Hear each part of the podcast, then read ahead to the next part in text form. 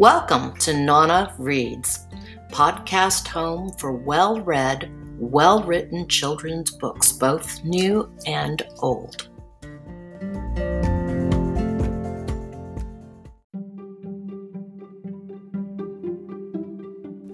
The Very Busy Spider by Eric Carle.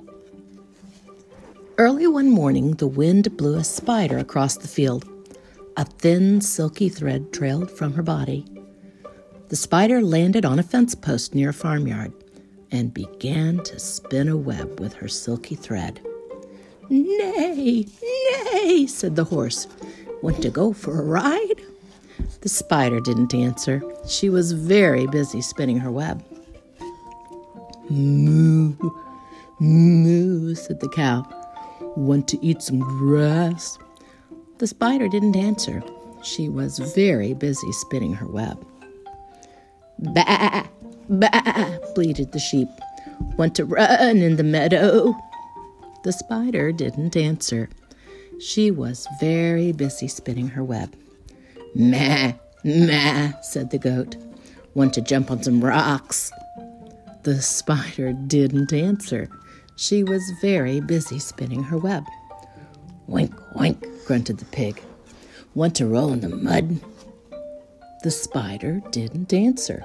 She was very busy spinning her web. Arf, arf, arf, arf, barked the dog. Want to chase the cat? The spider didn't answer. She was very busy spinning her web. Meow, meow, said the kitty cat. Want to take a nap? The spider didn't answer. She was very busy spinning her web. Mama, what's that? Quack, quack, quack, called the duck. Want to go for a swim? The spider didn't answer. She had now finished her web. Cock a doodle doo, crowed the rooster.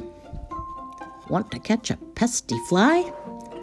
And the spider caught the fly in her web just like that.